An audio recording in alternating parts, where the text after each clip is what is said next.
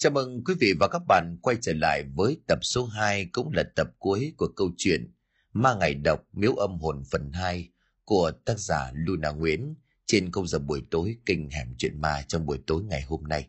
Thưa quý vị, ngay bây giờ xin được hân hạnh mời quý vị và các bạn đến với nội dung tập cuối câu chuyện Ma Ngày Độc qua phần diễn đọc của Đình Soạn.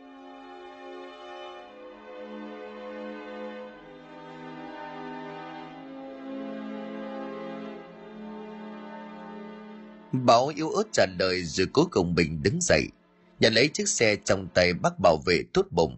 Anh nhanh chóng nổ máy rồi rời đi. Về đến đầu ngõ, theo phản xạ, anh lại phóng tầm mắt qua bên kia hồ An Biên. Thì ngày mấy nấm mộ dưới gấy gốc cây hòe già um tùm xanh tốt. Từng đạo bóng trắng đoàn đoán hiện ra. Đinh thần nhìn cho kỹ anh bất chợt hết lên. Đó chẳng phải là mấy người chủ mộ Người nào cũng mặc trên người bộ áo niệm trắng toát, đang đứng ngay ở rìa hồ, đưa đôi mắt ảm đạm u tối nhìn anh không chớp. Nghe tiếng hét của báu, chị Loan đang nấu ăn trong bếp hoàng hốt chạy ra, trên tay vẫn còn lăm lăm cây đũa bếp. Thấy chồng của mình đang ngồi ngay bên cạnh cổng chị Hoàng sợ, chạy ra lay vai rồi hỏi. Ơ kìa anh báo sao vậy? Anh thấy trong người không khỏe sao? Trời đất ơi sao đầu lại nóng rôn lên như thế này? Thôi anh bị sốt rồi, để em đưa anh đi bệnh viện nhé. Anh không sao đâu, anh chỉ hơi mệt chút thôi. Vợ mệt mỏi trả lời báo vừa đưa mắt nhìn về phía mấy ngôi mộ chơ vơ bên bờ hồ đối diện. Thì mấy bóng trắng đã biến mất từ lúc nào, trả lại vẻ im lìm tĩnh lặng vốn có của nó. Diệu giã cất bước vào nhà, anh chỉ hờ hững đưa tay xoăn đầu hai đứa trẻ sinh đôi, đang ngồi xem phim hoạt hình trên bộ sofa trong phòng khách rồi rượu giá đi vào phòng ngủ thả mình nằm vật ra giường. Theo sau chồng vào phòng ngủ, chị loan có chút bất an, giơ tay lên chán của chồng sờ một lần nữa rồi thở dài. Chắc là do mình đi xe liên miên như vậy, lại không được nghỉ cho nên mất sức. Hay là mình xin anh huy nghỉ ít ngày cho lại sức rồi đi tiếp?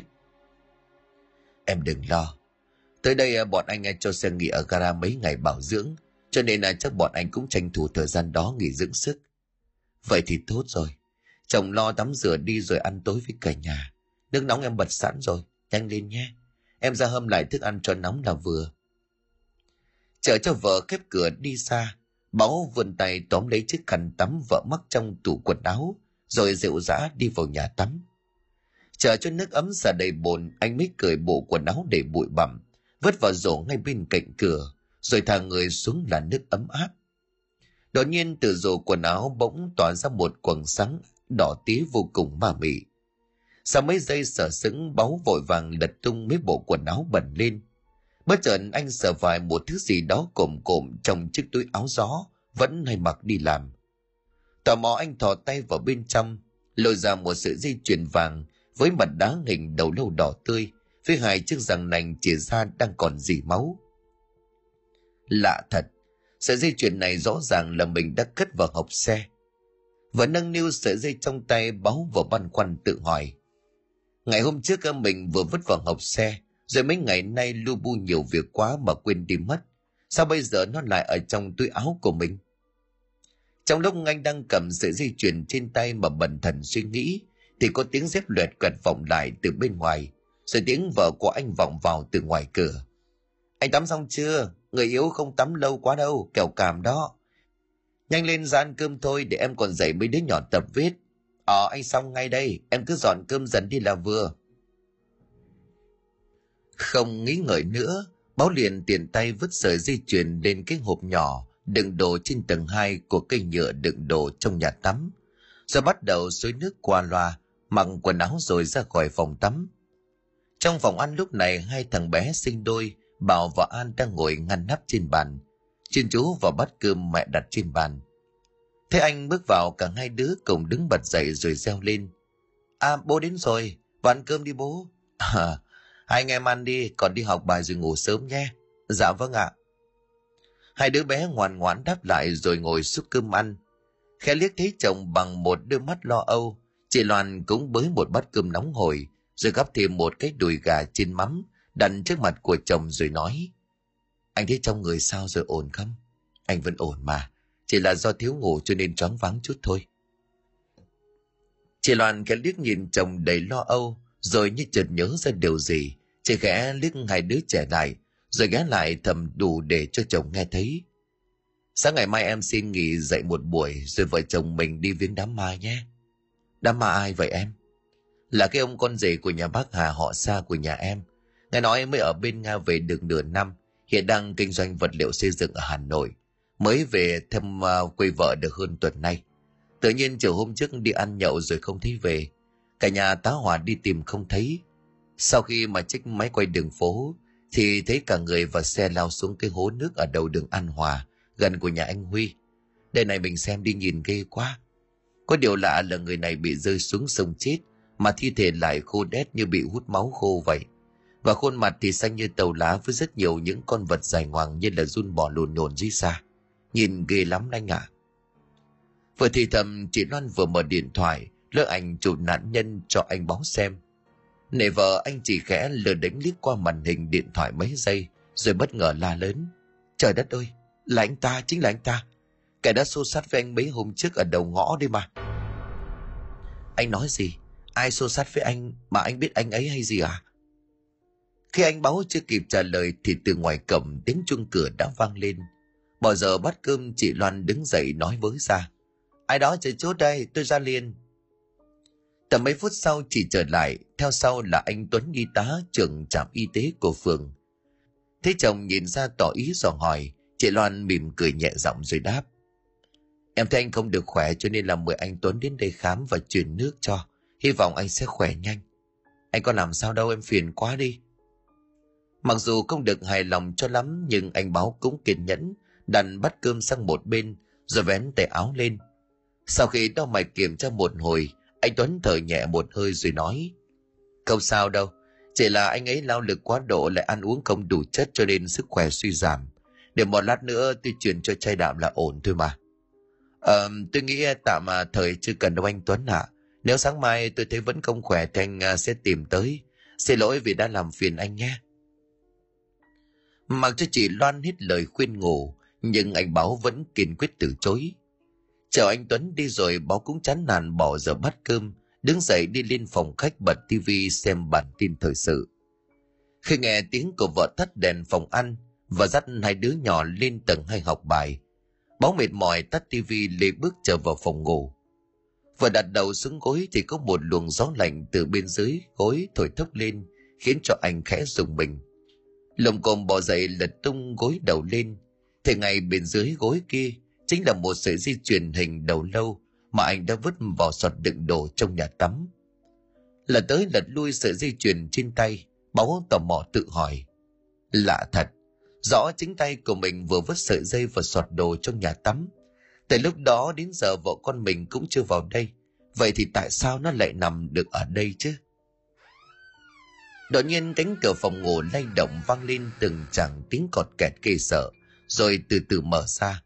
Một cô gái trong bộ dài tím thành thoát từ ngoài cửa, nhẹ nhàng khoan thai đi vào. Sững ra mấy giây vì ngạc nhiên, máu sừng sốt mới nuốt nước bọt lắp bắp hỏi. Cô là ai? Sao cô lại vào được nhà tôi? Anh hỏi gì kỳ vậy? Chính là anh mời em đến mà. Vừa nói cô gái lạ mặt để đôi mắt lá răm đa tình nhìn về báu. Đồng thời cô ta cũng nhẹ nhàng khoan tài bước mỗi lúc một lại gần giường ngủ của báu. Anh sững sờ mấy giây rồi trồm dậy lắp bắp. Khoan đã cô nói sao? Tôi mời cô đến. Thế nhưng mà tôi còn không biết cô là ai. Làm sao có thể mời cô đến đây? Không trả lời cô gái kia cứ từng bước tiến lại gần chiếc giường hơn nữa. Từ cơ thể của cô gái tỏa ra một mùi thơm dịu dàng của hoa ngọc lan, khiến cho báo thấy hồn của mình lâng lâng. Một làn âm phong bất chợt từ tà áo dài kia, khiến cho báo cảm thấy rùng mình. Anh ôm lấy ngực của mình đánh mấy cái hắt hơi, liên tục miệng cả lăm. Cô đừng có lại gần đây. Vợ tôi, vợ tôi mà tôi biết cô là ai đâu chứ. Cô gái làm mặt kia không trả lời, chỉ chiếu đôi mắt sáng như hai tia lửa điện về báu, khiến cho toàn thân của anh đông cứng lại. Mồm há lớn không cả khép lại. Lúc này cô ta hài lòng nhếch mép cười tà mị, rồi vươn tới, để đôi môi anh đào kia gắn lên môi của báu. Như một luồng sức mạnh thôi miên, anh trộm lên để nghiến cô gái kia xuống giường mà cùng loạn trong những nụ hôn vồ vập. Nhưng bất chợt anh bỗng thấy đầu lưỡi của mình tê dại, như có một luồng điện cao áp chạy qua, khiến toàn thân của anh giật lên liên hồi. Và cô gái kia đã biến mất, thay vào đó là khuôn mặt của con mà nữ trắng như đổ vôi, hốc mắt trống rỗng và chỉ rừng rực hai ngọn lửa đỏ tươi. Hai hàm răng cáu vàng đang dán lên môi của anh.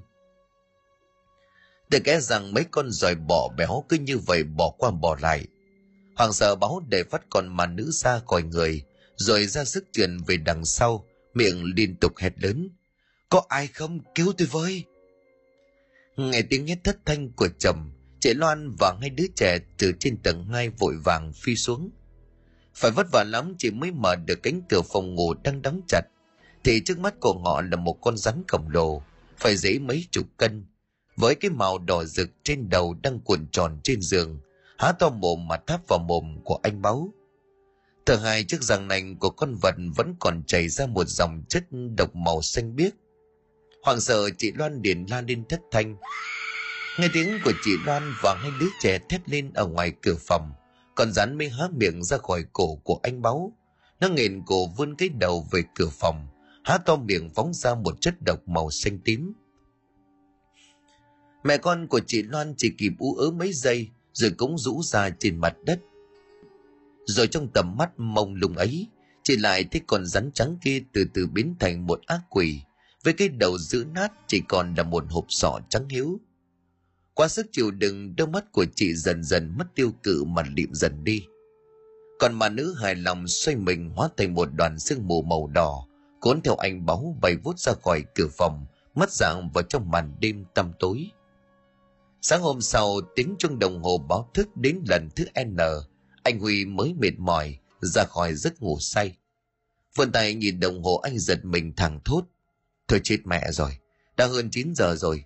Sáng nay mình có hẹn đưa thằng báo lên chùa, không biết là nó đợi lâu chưa có sốt ruột không nữa. Vừa vội chiếc khăn tắm anh lò dò tiến vào.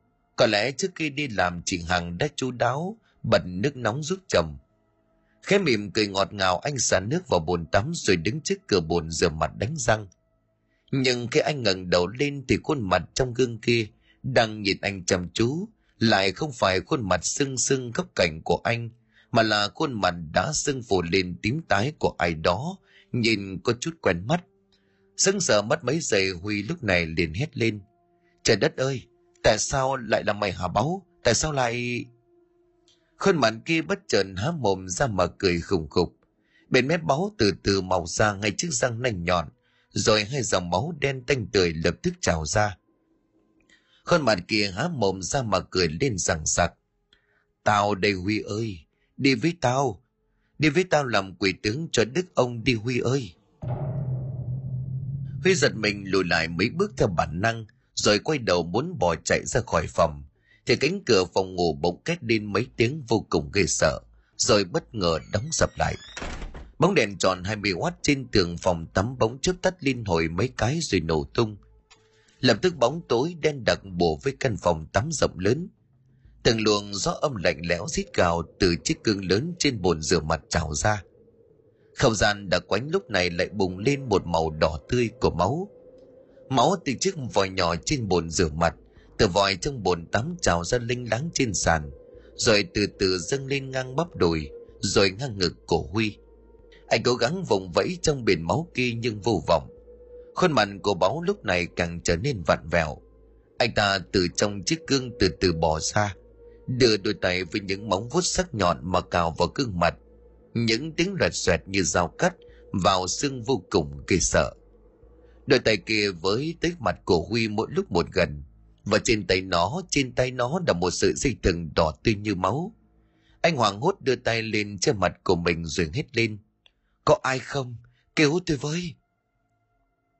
Thế nhưng khi đôi tay trắng bệch cùng với những móng vuốt sắc nhọn nhiễu máu cộng với sợi dây thòng lọng đỏ tía kia đưa tới sát gần gần cổ của huy thì từ trên ngực của anh một chùm tia sáng đỏ tươi mang theo một luồng nhiệt nóng rực của chính khí bay vút ra đánh mạnh vào ngay hốc mắt tối tăm của báu. Anh ta vội vàng rụt tay về đưa lên ôm lấy mắt của mình và hét lên từng chàng dài rùng rợn. Sợi dây chuyền trên ngực của Huy tiếp tục tỏa ra luồng hào quang đỏ rực, không ngừng công kích về phía của báu. Hắn ta vừa đưa tay lên cào vào mặt của mình, vừa rên lên một cách thống khổ. Lúc này lớp da mặt trắng bệch kia đã bị bong chóc ra, thì ra đó là con nữ quỷ với khuôn mặt tím tái trưng phình. Đôi mắt chỉ còn lại là những hố sâu với hai hòn lửa tối tăm và hai hàm răng đen xỉn màu. Nó ôm lấy đầu hét lên từng chằng dài. Rồi thu lại sợi dây thòng lọng, hóa thành một làn khói màu xám nhạt, bay vút ra khỏi phòng tắm mất dạng. Lúc này Huy mới bần thần nhìn lại, nước ở bồn tắm và bồn rửa mặt đã trở lại bình thường. Khẽ đưa tay lên ôm lấy quả tim đang phi ngựa trong đồng ngực mấy giây, rồi Huy mới khẽ thở dài lầm bầm. Thì ra là con ma thần vòng, vậy tại sao nó lại vào nhà mình được? Rõ ràng cửa nhà mình đã gắn bùa rồi cơ mà. Thế nhưng không hiểu sao, mình lại nhìn thấy con ma thần vòng ra thằng báu. Thôi chết không lẽ thằng báu nó gặp nạn sao? Mình phải đi tìm thầy Tùng mới được. Vệ sinh cá nhân và tắm sư qua, Huy chồng vội chiếc áo thun cao cổ, quần jean lên người, rồi phi ra phòng khách, tôm lấy cái smartphone đang sạc lên mà bấm số. Tuy nhiên cả di động lẫn máy bàn của nhà báo rung chuông liên hồi mà không có ai bắt máy. Thở dài Huy đi tới đi lui trong phòng khách, miệng liên tục lẩm bẩm. Lạ thật, từ sáng nay đã dặn sớm đi chùa Linh Quang tự gặp sư cụ Tùng với mình, mà sao giờ này gọi lại không bắt máy? Chẳng lẽ mệt quá ngủ còn chưa dậy? Lúc này thì mùi thơm từ tô bún bò trong phòng ăn kia bốc ra, khiến cho Huy thấy bụng của mình réo lên ọt ẹt.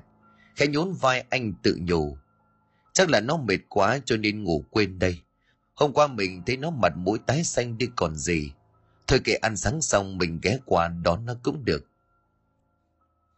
Ăn sáng xong Huy mặc thêm chiếc áo khoác gió rồi dắt xe ra ngoài cầm.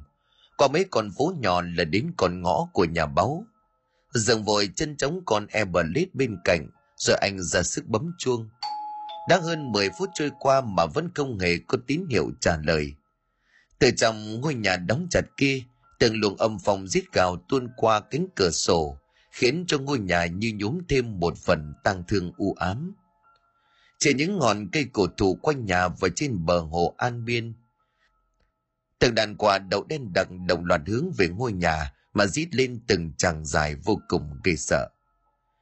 Lôi điện thoại ra gọi cũng không có ai bắt máy.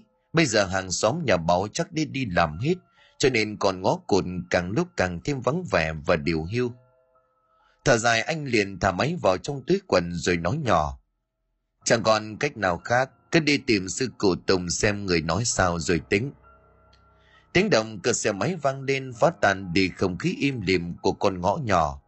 Tuy nhiên bảy quả kia chỉ nhau lên mấy cái, rồi lại đầu xuống cái tán cây im lìm chờ đợi điều gì đó sắp sửa xảy ra. Tại chùa Linh Quang Tự lúc này, thầy Tùng và vị sư đệ A Báo cũng vừa về tới, đang ngồi bên tách trà nóng. Khét thở dài nhìn vào vòng khói lượn đờ trên chén nước, thầy Tùng lúc này liền nói nhỏ. Bà Tăng cũng không ngờ cái đất trong con ngõ đó lại hung hiểm đến như vậy. Liền lúc cướp đi sinh mạng của biết bao nhiêu con người. Cái đó là điều dễ hiểu thôi. Có mấy cái miếu chấn vong ở đây. Bọn chúng ngu muội không biết lại đi phá miếu, tương đương với thẳng hết mấy cái vòng quỷ đó ra, thì bảo sao mà không hại người. Tiếc là tạm thời để mới chỉ phong ấn đừng các vòng đó lại, chờ sư huynh từ Thái Lan trở về mới có thể giúp chúng ta diệt trừ tận gốc được mối họa này. Vì sư huynh kia cũng đi lâu quá nhỉ. Để nghe nói huynh ấy sang bên kia tìm một vị à, sư bá đã mất tích, hỏi thăm thêm về cách chấn ngại và lên mấy khu rừng nguyên sinh bên đó kiếm mấy vị thảo dược để chế thuốc phép. Để còn nghe nói mấy loại thảo dược đó vô cùng chân quý, chỉ mong duy nhất ở những cánh rừng bạt ngàn của Chiang Mai mà phải hữu duyên lắm mới gặp được đó. Khi mà hai vị còn đang đàm đạo, thì chú Tiểu Hòa đã bước tới rồi khép nép nói. Bạch sư cụ, có một vị thí chủ tới muốn xin được à, ra mắt nhờ thầy cứu giúp. Coi không thấy ta đang bận sao hả? Mời thí chủ đó vào trai phòng đi chờ ta một lát. Chú Tiểu Hòa còn đang lúng túng chưa biết phải nói gì, thì Huy đã đẩy cửa xông vào như một cơn lốc. Anh gần như là gục xuống bên cạnh bàn mà nức nở khóc. Bạch thầy, Cuối cùng thì thầy cũng đang về tới. Nếu như mà không thì con phải biết làm sao. Xin thầy hãy cứu giúp con với thầy ơi. Thấy vậy thì thầy Tùng và ông thầy kia cũng nín lặng, đưa mắt nhìn Huy, thấy khuôn mặt của anh tái xanh tái xám. Hai viên mắt bắt đầu chuyển sang màu tím tái thì cũng sững lại vài giây. Theo thói quen thầy Tùng hướng đôi mắt nhìn về phía ngực cổ Huy. Viên đã ngọc mặt dây chuyền lúc này đã nứt ra, cộng với rất nhiều vết dạn nứt ngang dọc và ánh sáng tỏa ra vô cùng ảm đạm.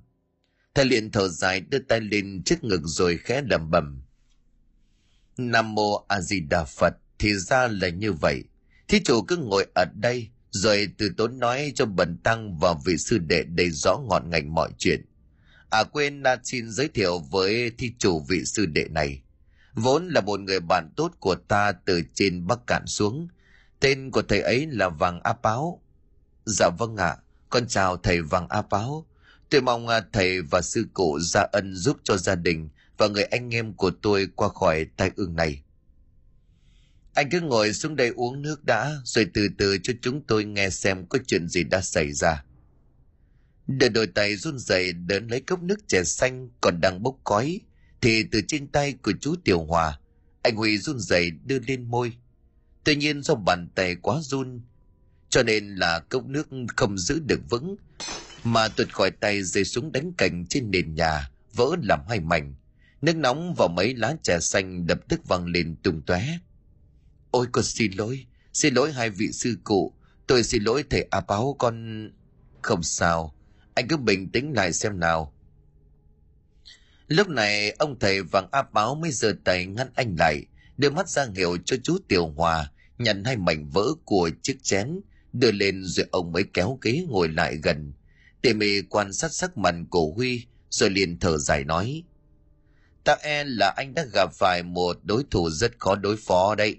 Anh có thể cảm phiền cho bần đạo xem qua vòng mắt của anh được cấm. Dạ mời thầy à.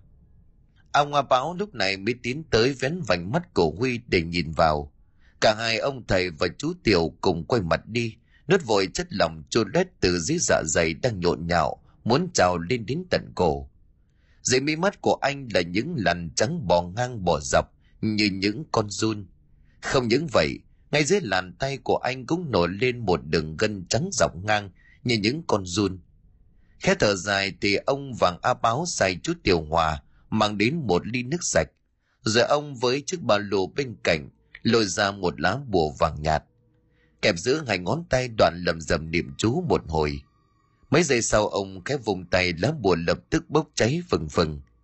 Đặt lá bùa vào chén nước, ông lại nhắm mắt.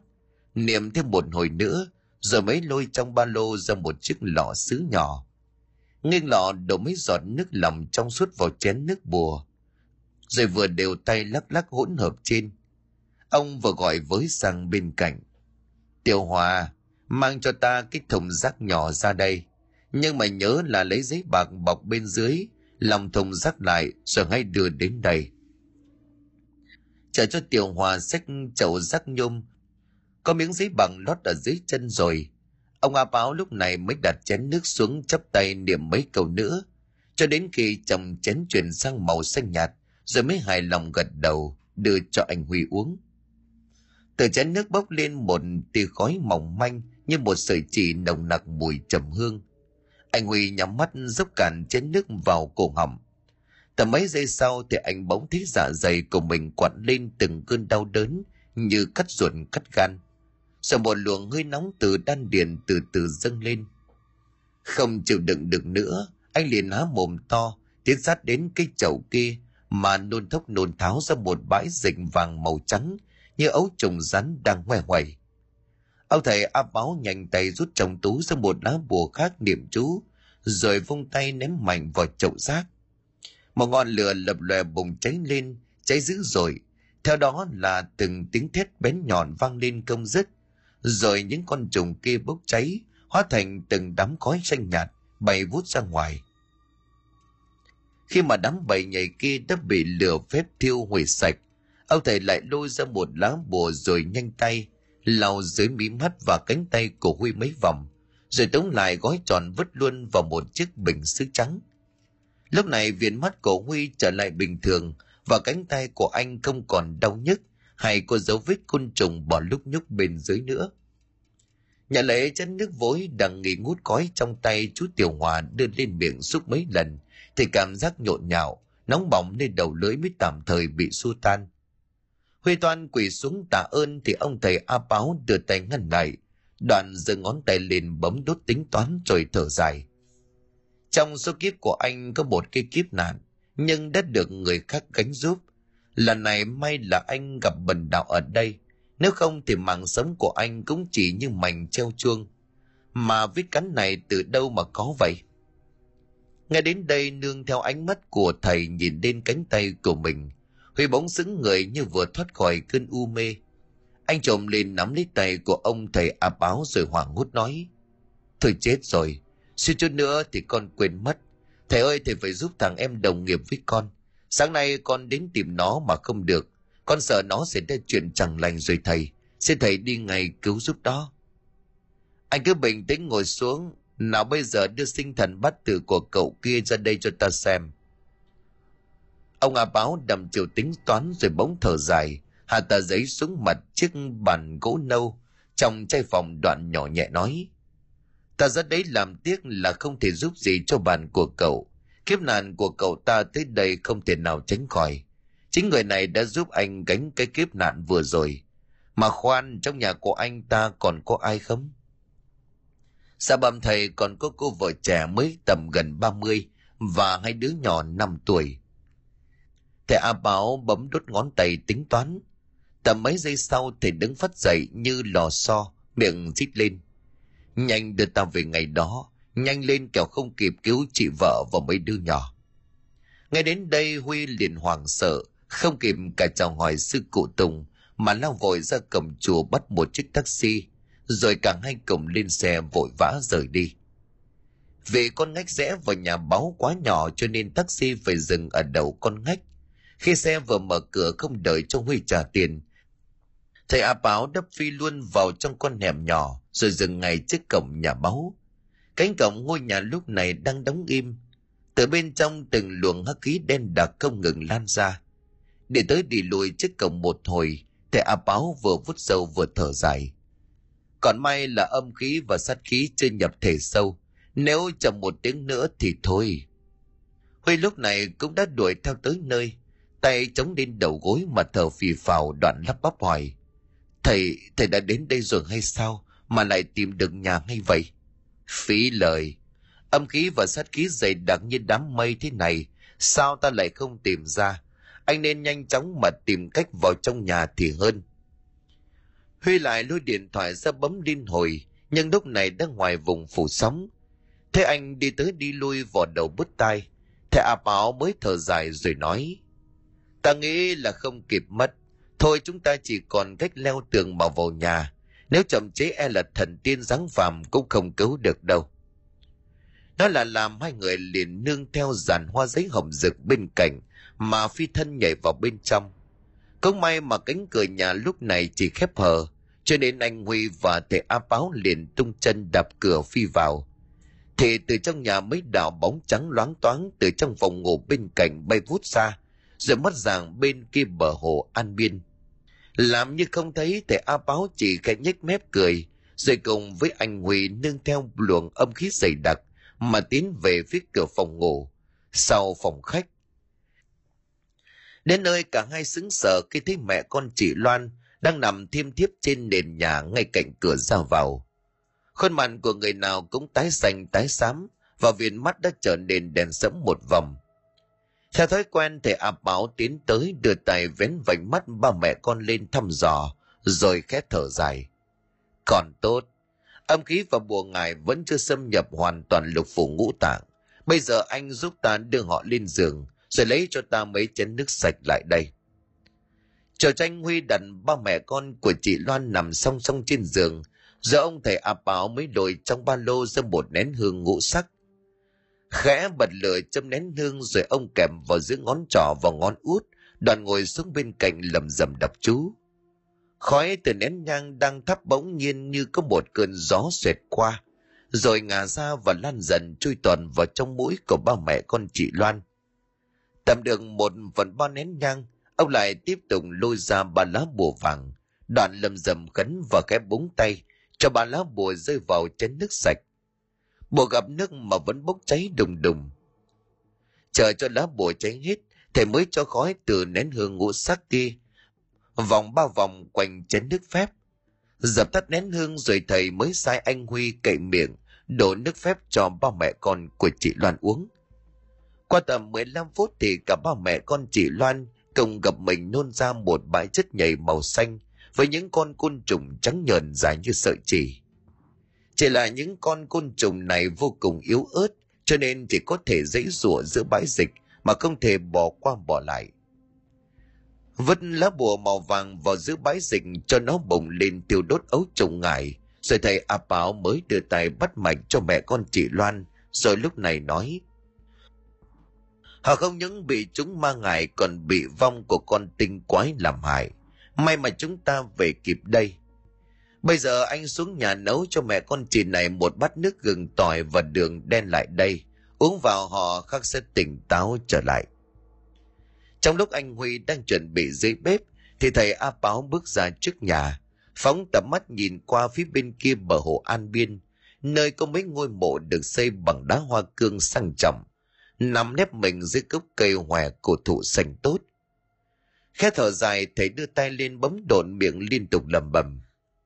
Vùng đất tích tụ nhiều âm khí, lại còn trồng cây hòe thế này. Nếu không bị tinh quái ám quẻ, thì thật là có lỗi với mảnh đất đó quá. Tầm 10 phút sau khi mà uống chén canh gừng tỏi, ba mẹ con chị Loan cùng hấp háy, rồi hai mí mắt nặng nề từ từ mở ra. Bắt gặp đôi mắt xăm soi của thầy báo. Chị Loan lúc này sửng sốt. Trời đất ơi, ông là ai? Tại sao ông lại vào nhà tôi? Nghe tiếng chi hô của chị, anh Huy mới từ dưới nhà bếp lật đật đi lên, rồi rối rít nói. Cô Loan đã tỉnh rồi phải không? Tạ ơn trời Phật, tạ ơn thầy đã cứu mẹ con cô ấy tài quản nạn khỏi. Ơ kìa bác Huy, sao bác lại ở nhà em mà có chuyện gì? Nhà em đâu rồi? Cô và mấy đứa nhỏ đã ngất đi bao lâu rồi, có chuyện gì xảy ra sao? Em cũng không nhớ rõ, hình như là lúc đó tầm 10 giờ tối qua thì phải. Lúc đó chồng em anh ấy... Từ sáng tôi đã không liên lạc được với cậu ấy, cho nên mới sốt ruột là đi tìm thầy, rồi lao qua hàng rào mà vào trong. Cậu chỉ thấy cô và mấy đứa nhỏ nằm trên mặt đất, chứ không thấy chú ấy đâu cả. Trời đất ơi, vậy không lẽ nhà em bị con nữ quỷ kia bắt đi rồi sao? Thầy ơi, thầy phải cứu chúng con mới được. Mọi chuyện cũng đã xảy ra rồi. Âu thì cũng là số phận đã an bài. Như thế này đi. Cô hãy ra để hai đứa nhỏ ngủ thêm. Chúng ta ra phòng khách ngồi cô từ từ kể lại mọi chuyện đã xảy ra. Thì may ra ta mới có manh mối mà tìm kiếm. Sau khi nhấm một ngụm nước chè xanh còn đã nguội lạnh từ cái ấm sành tròn xoe như quả bí ngô trên bàn, anh Huy khề khà thuật lại mọi chuyện, từ khi anh đến tìm rồi chuyện thầy vàng A Báo đến nhà cứu mẹ con của chị ra sao. Ngay đến đây khuôn mặt của chị Loan dần chuyển từ đỏ bừng sang tím tái. Chị liền trợn mắt lên rồi la lên thất thanh. Trời đất ơi, mọi chuyện vậy là thật, chứ không phải do tôi nằm mơ sao? Vậy thì chồng tôi anh ấy nguy lắm rồi. Thầy ơi, thầy cứu chồng con với. Chuyện cũng đã xảy ra, bây giờ cô cứ bình tĩnh kể cho ta nghe mọi chuyện xảy ra như thế nào. Chị Loan ôm đầu mắt mở to nhìn vào khoảng không bên ngoài ô cửa sổ, rồi thuật lại mọi chuyện từ khi chị bất ngờ nghe tiếng chồng chi hô đêm qua, và con rắn trắng đang đu trên người của chồng, rồi cắn lên môi của anh báo ra sao. Rồi con rắn kia thoát cái biến thành một con nữ quỷ thế nào. Kể xong, chị liền đứng dậy rồi hoảng hốt. Có lẽ chồng em bị con mà nữ đó giấu đâu đó quanh nhà này thôi. Anh Huy, giúp em tìm anh ấy với.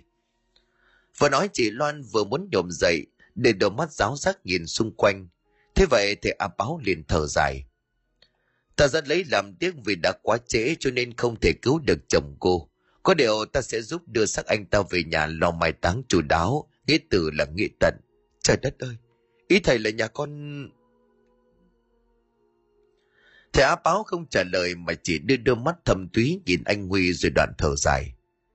Theo ta thấy thì anh nhà bị con ác quỷ đó gieo nhầm ngài vào người, cũng được tầm một tuần. Từ hôm đó đến nay anh có thấy cậu ta có biểu hiện gì lạ không? Tôi cũng không nhớ rõ nữa thầy. Anh Huy đầm chiều vút cầm rồi á lên một tiếng. À, một tuần trước trong lúc mà chúng tôi đang dừng xe tại một con dốc chuẩn bị leo đèo, cậu ấy có ra ngoài đi vệ sinh. Bất chợt lao vút vào trong xe rồi la lên thất thanh, nói là có rắn trắng cắn vào bắp đùi. Cơ mà lúc đó tôi có thấy gì đâu. Cách đây mấy hôm tôi có thấy cặp đùi cậu ấy tím lên, nhưng lại chủ quan cho là cậu ấy vừa bị va quẹt vào đâu đó. Vậy ra lúc đó... Đúng vậy. Chính là lúc đó cậu ta đã bị dao mầm ngài vào người. Tức là ta lại không có mặt ở đây cho nên không cứu kịp. Âu thì cũng là cây số. Khe thở dài mấy lần thì ả báo vùng dậy, phóng tầm mắt qua mấy ngôi mộ đá bên kia bờ hồ An Biên.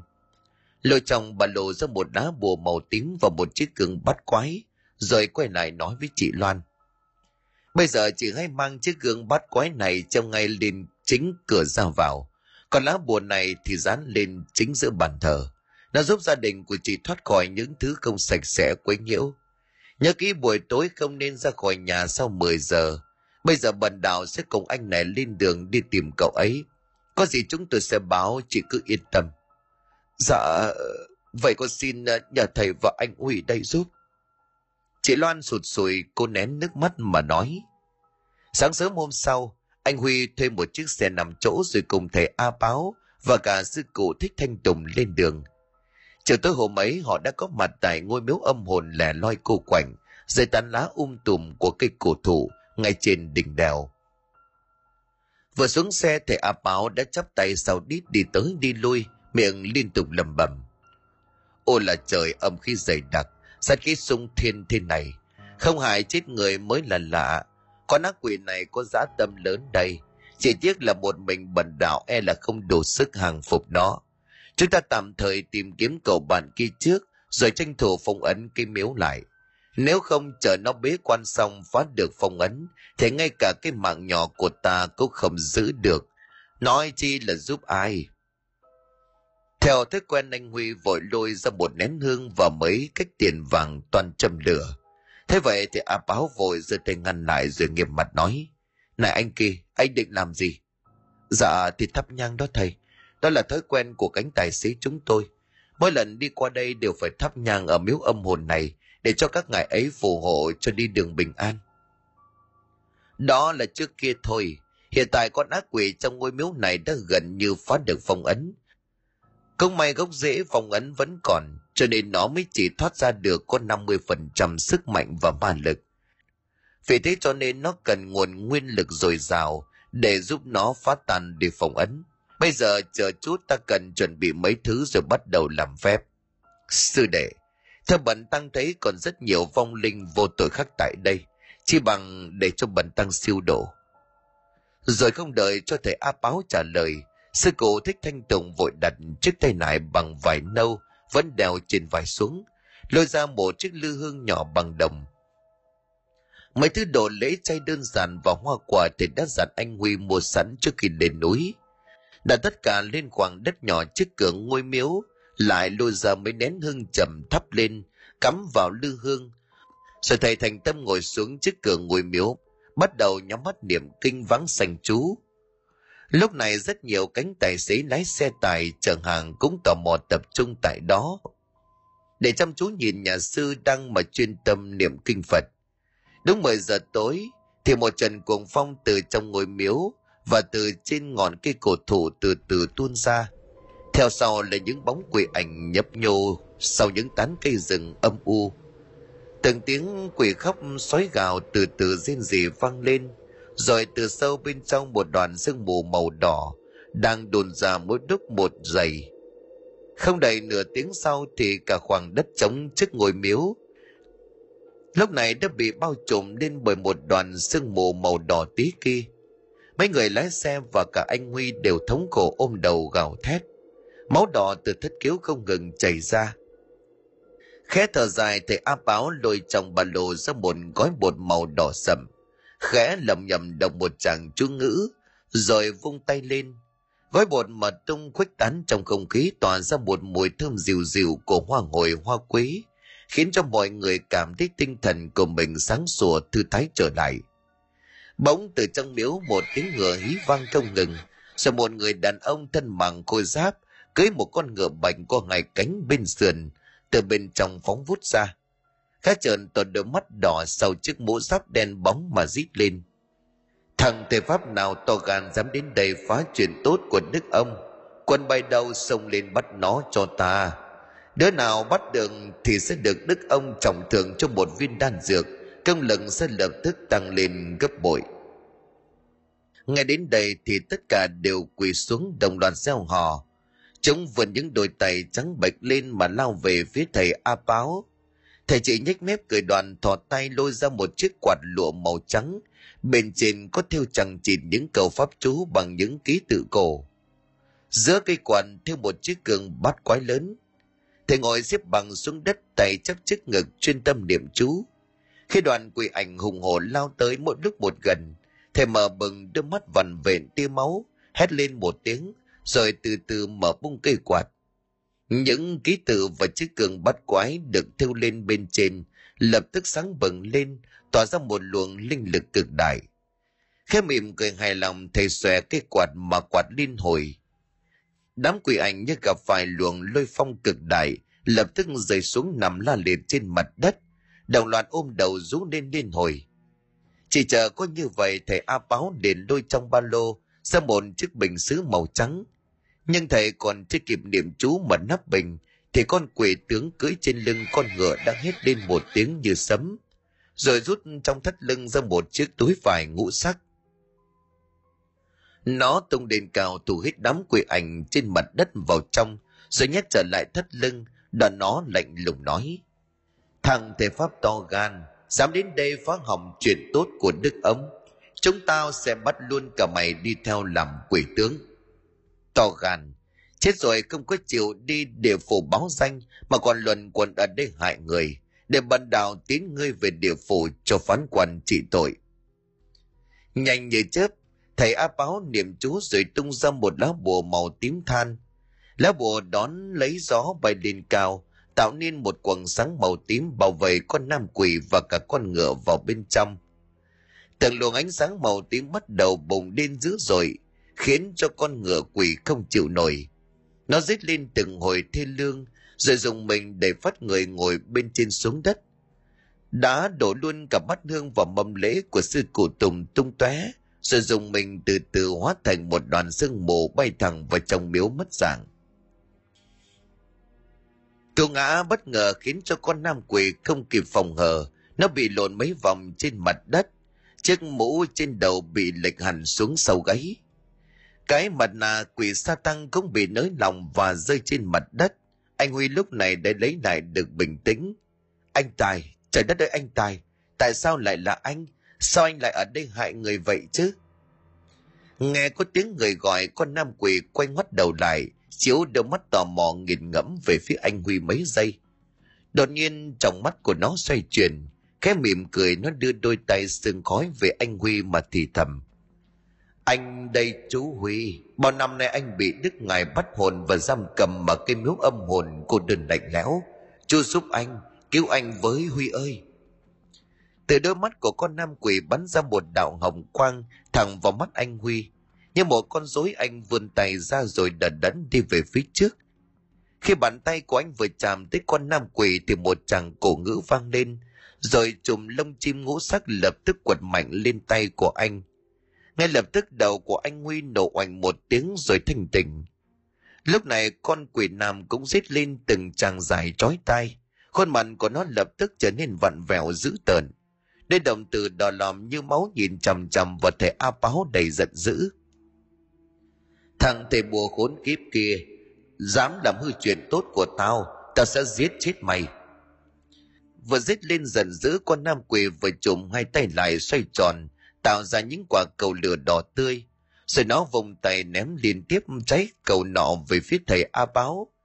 Những quả cầu đỏ rực nhưng lại tỏa ra một luồng hàn băng dữ dội, khiến cho anh huy và mấy người đàn ông khác cũng run lên cầm cập. Thầy a báo lúc này vội vàng hét lên. Anh kìa, nếu mấy người lùi lại đằng sau bần đảo nhanh lên, nếu để lửa băng trên quả cầu của con quỷ chạm vào sẽ vô cùng nguy hiểm. Nhanh lên cả sư huynh cũng lùi lại đi khẩn trương lên. Rồi thầy lại một lần nữa niệm chú và xẻ cây quạt ra, từng luồng gió về phía con nam quỷ. Luồng gió nóng từ cây quạt lại được pháp lực của thầy chỉ chú, đã khiến cho những khối cầu hỏa kia dừng lại lơ lửng giữa không trung mấy giây. Rồi lập tức tàn vỡ làm nhiều mảnh tán loạn trong không khí. Lúc này con nam quỷ vô cùng giận dữ, nó dùng mình hóa thành một người khổng lồ cao tới hơn 3 mét với toàn thân bó trong áo giáp đen tuyền. Lúc này nó mới nhếch mép từ trên cao nhìn xuống thầy a báo đoạn cất giọng khàn khàn. Thằng thầy bùa được lắm, phúc cho mày là hôm nay đức ông đang bận bế quan. Hơn nữa phong ấn cũng chưa giải hết, cho nên không thể xuất hiện được. Nếu không thì hai thằng thầy pháp, thầy chùa chúng mày đến một nắm xương tàn cũng không giữ được. Nhưng không sao tao sẽ chơi đùa chán rồi bây giờ ta sẽ bắt mày về dưới trướng của đức ngài, rồi sẽ bắt cả mấy thằng kia luôn một thể. Giờ còn nam quỷ bất ngờ há to miệng như một cái đồng đen khổng lồ. Từ bên trong từng quả cầu màu xanh biếc từ từ bay ra. Những quả cầu kia vừa ra khỏi miệng con nam quỷ thì lập tức lớn dần lên, tỏa ra những luồng ánh sáng màu xanh đậm như muốn nuốt chừng vạn vật, rồi từ từ bay đến phía thầy a báo khẽ thở dài, thì a báo cái cắn đầu lưỡi, phun ra một ngụm máu vào chính giữa hình gương bát quái trên chiếc quạt lụa, rồi vừa niệm chú gia tăng công lực, vừa quạt những luồng gió về con nam quỷ. Những quả cầu xanh kia trở nên nhợt nhạt, rồi nổ tung giữa không trung, tạo ra những chùm ảnh sáng xanh biếc, rồi tan dần vào không khí. Con nam quỷ lúc này cũng ôm đầu phun ra một ngụm quỷ màu xanh, rồi rều rã rơi trên mặt đất thầy a báo lúc này mỉm cười hài lòng tiến tới, rút cây gậy bạc có gắn lông chim từ ba lô ra. Thì đột nhiên một luồng âm phong lạnh buốt từ bên trong lòng ngôi miếu cũ, bất ngờ cuồn cuộn tuôn ra. Cuốn lấy con nam quỷ đang nằm rệu rã trên mặt đất, lôi tuột vào bên trong. Rồi một giọng nói lạnh lẽo âm mưu như từ chốn âm tàu địa ngục truyền đến. Thằng thể pháp to gan, dám hư chuyện lớn của bổn vương chờ khi bổn vương hết thời gian bế quan tu luyện, sẽ phá phong ấn rồi tìm mày tính sổ. Mày chờ đó. Thượng trần âm phong cuồng loạn trên ngọn cây cổ thụ bên cây miếu cổ, khiến cho những tán lá rung lên dữ dội. Nhưng hàng vạn bàn tay ma quái cũng rung lên liên hồi. Tiếng cười ma quái kia vang lên trong đêm đèn u tịch càng thêm rùng rợn. Những bóng quỷ ảnh trên ngọn cây nhấp nháy, rồi đồng loạt bị hút tròn vào bên trong lòng miếu trả lại về âm mưu tĩnh lặng cho ngọn đồi chơ vơ. Ngay cả những con chim rừng cũng yên lặng không dám vẫy cánh. Không gian lúc này chỉ bao trùm một màn đêm u tịch và sự im lìm tĩnh lặng như một nấm mồ. Xa xa thỉnh thoảng vọng về những tiếng sóng biển vỗ vào gành đá mà thôi. Anh huy thở dài nhìn thêm mấy lần vào bên trong ngôi miếu tối đen như mực, rồi khẽ khàng nói, thầy ơi, đó là người anh em tốt của tôi anh ấy mất cũng được gần 5 năm, bị ung thư phổi. Thế không ngờ anh ấy lại lưu lạc ở đây làm quỷ tướng, cho các con ác quỷ tại ngôi miếu âm hồn này. Phải làm sao để cứu anh ấy bây giờ thầy? Rồi còn thằng báu, chúng ta vẫn chưa tìm ra nó. Linh hồn của cậu ấy đã bị nhuộm đen rồi, hiện tại lại đang nằm trong tay con ác quỷ kia. Ta e là không cứu được nữa. Tạm thời đi tìm cậu kia, còn mọi việc tính sau đi thầy tùng nhặt lại lư hương đổ nghiêng ngả trên mặt đất cho vào trong tay này. Mắt đầm đầm nhìn vào khoảng không tối đen bên ngoài ngôi miếu cổ mà thở dài. Bao nhiêu vòng linh bị giam cầm trong vòng đồ thán. Bà đạo thật là hận mình vô năng, không giúp được gì mà còn làm vướng chân sư đệ. Sư huynh đừng có nghĩ nhiều. Theo bản đạo, thế đây là một cái trận pháp khổng lồ. Do một lão mò cao tay ấn tạo ra để mà nuôi dưỡng đội âm binh tạm thời pháp lực của sư huynh và cả ta đều chưa đủ. Hãy tạm thời phong ấn ngôi miếu âm hồn này, rồi cho sư huynh ta về tính tiếp. Nhanh như cắt thầy rút trong túi ra một lá bùa màu ánh kim. Đoàn cắt ngón tay trò nhỏ giọt máu lên bùa, rồi thầy phi thân vào bên cạnh, dán lá bùa lên cửa chính ngồi miếu. từ bên trong một đạo lôi quang bắn ra. Thầy áp báo nhanh chóng nghiêng người sang một bên. Tuy nhiên tàn dư của nó lại đánh mạnh khiến cho khuôn mặt của thầy tái xanh, thổ ra một ngụm huyết. Không chậm trễ, thầy lập tức dán bùa lên rồi bắt đầu lầm rầm điểm chú. Từ trên thinh không từng tiếng ầm bầm vang rồi rồi một tia lôi điện dữ dội đánh xuống ngôi miếu. Lập tức lá bùa của thầy a báo sáng bừng lên, một quần sáng màu vàng bao trùm đến toàn bộ ngôi miếu cũng như cái cây cổ thụ kia vào trong. Từ sâu nơi thẳm trong đồng đất một tiếng thét dài vang lên rồi thất điểm. Không còn mà chướng chầm mắt nữa, không gian trở lại vẻ yên bình với bóng tối trải đều trên những lùm cây và xa xa dưới chân núi. Tiếng sóng biển rì rào vô cùng vui tai. Anh huy đi tới đi lui, mắt đăm chiêu nhìn vào ngôi miếu rồi thở dài. Vậy là cả hai bố con anh tài đều bị mấy con vong ở ngôi miếu âm hồn này làm hại rồi cậu báo vẫn không tìm được xác thấy hả? Anh cứ bình tĩnh đi, không cần phải vội đâu. Thầy a báo tiếp tục niệm một tràng chú ngữ, rồi lại lôi ra một cây bạc quất nhẹ lên thân cây cổ thụ. Lập tức thân cây liền khẽ rung lên như bị tránh né. Tán lá dì rào rồi một vật nặng từ bên trên lùm cây bị rơi bình xuống dưới đất. Anh huy thấy vậy thì liền nhào lên ôm lấy vật kia rồi gào lên báo, trời ơi, thằng báo, sao lại vậy hả thầy? Thầy a báo muốn kêu lên ngăn anh đại nhưng đã muộn. Khuôn miệng của anh báo bây giờ mở to. Từ bên trong một con rắn trắng nhỏ như là cây kim bay vút ra, hướng tới miệng của anh huy mà phóng tới. Vừa kịp lúc một chiếc bình được đưa tới chắn ngang đường của nó, con vẫn rít lên một chàng dài chói tai, như bàn tay cào lên ken kết rồi bay vút vào trong bình tuy nhiên hai chiếc răng nành của nó vẫn còn kịp lướt nhanh qua má của anh. Khuôn mặt của anh lập tức chuyển sang một màu xanh lét.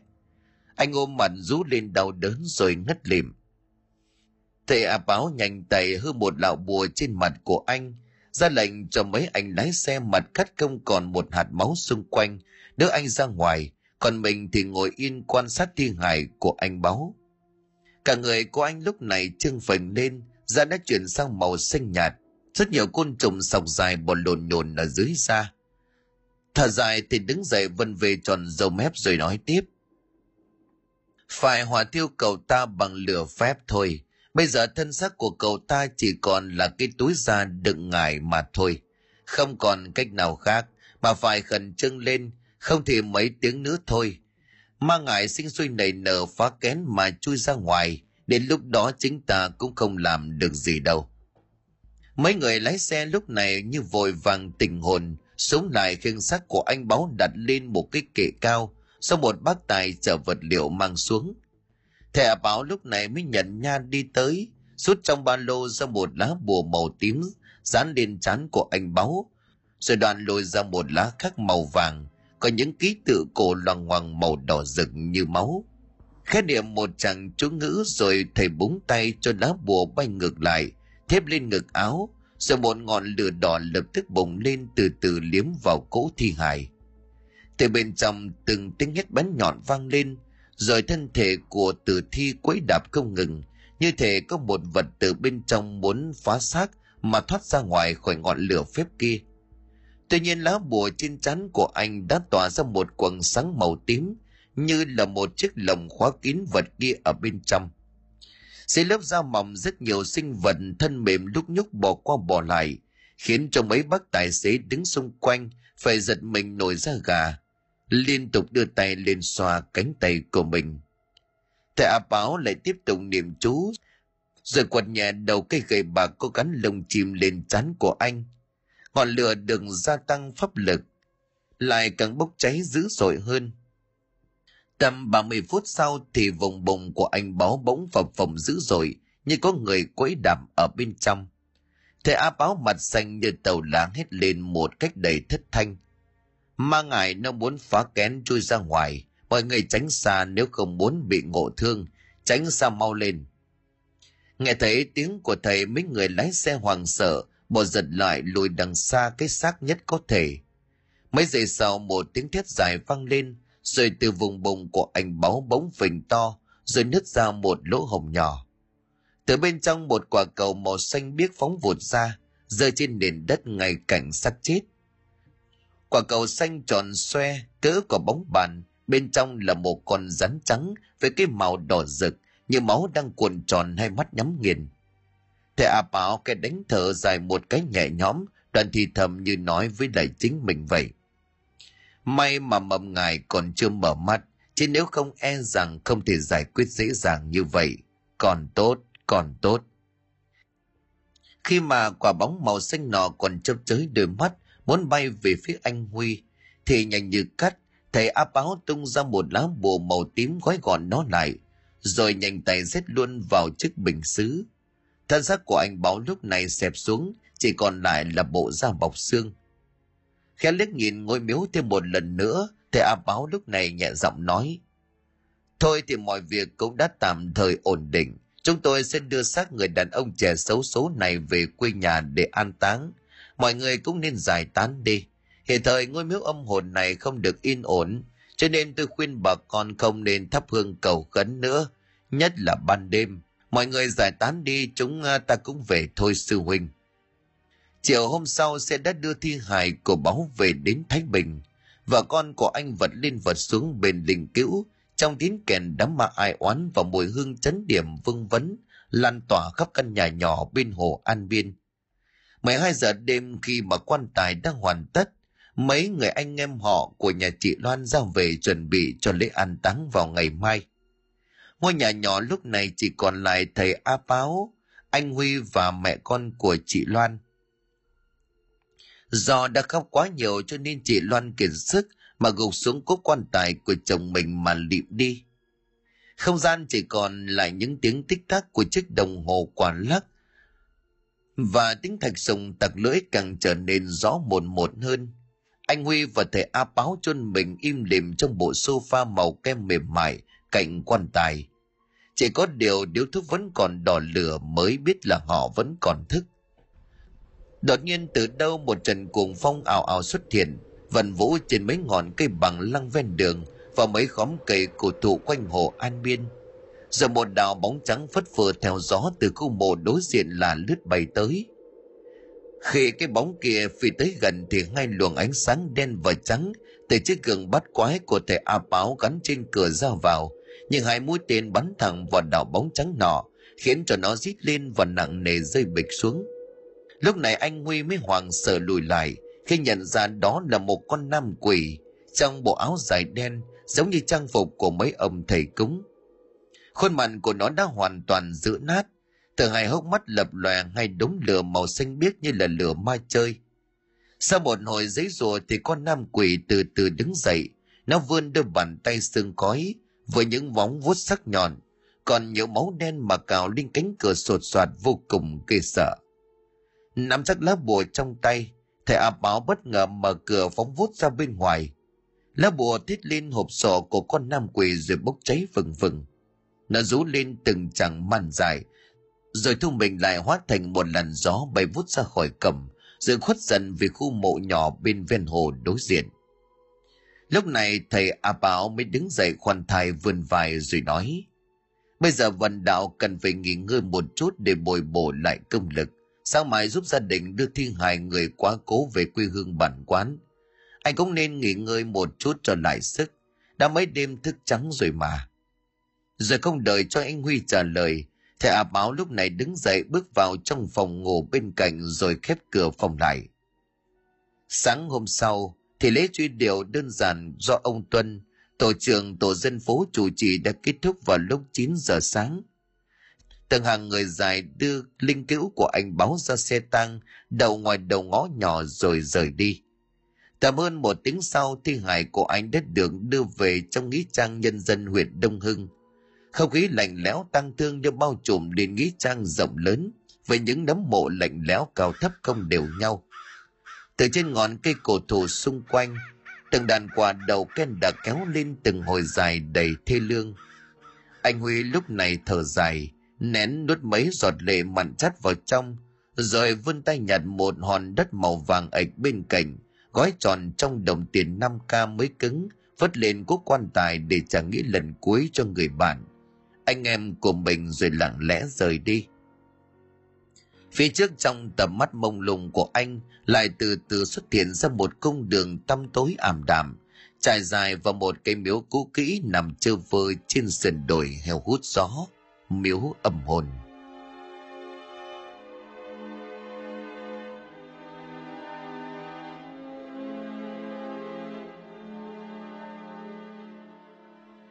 Xin cảm ơn quý khán thính giả đã chú ý đón nghe.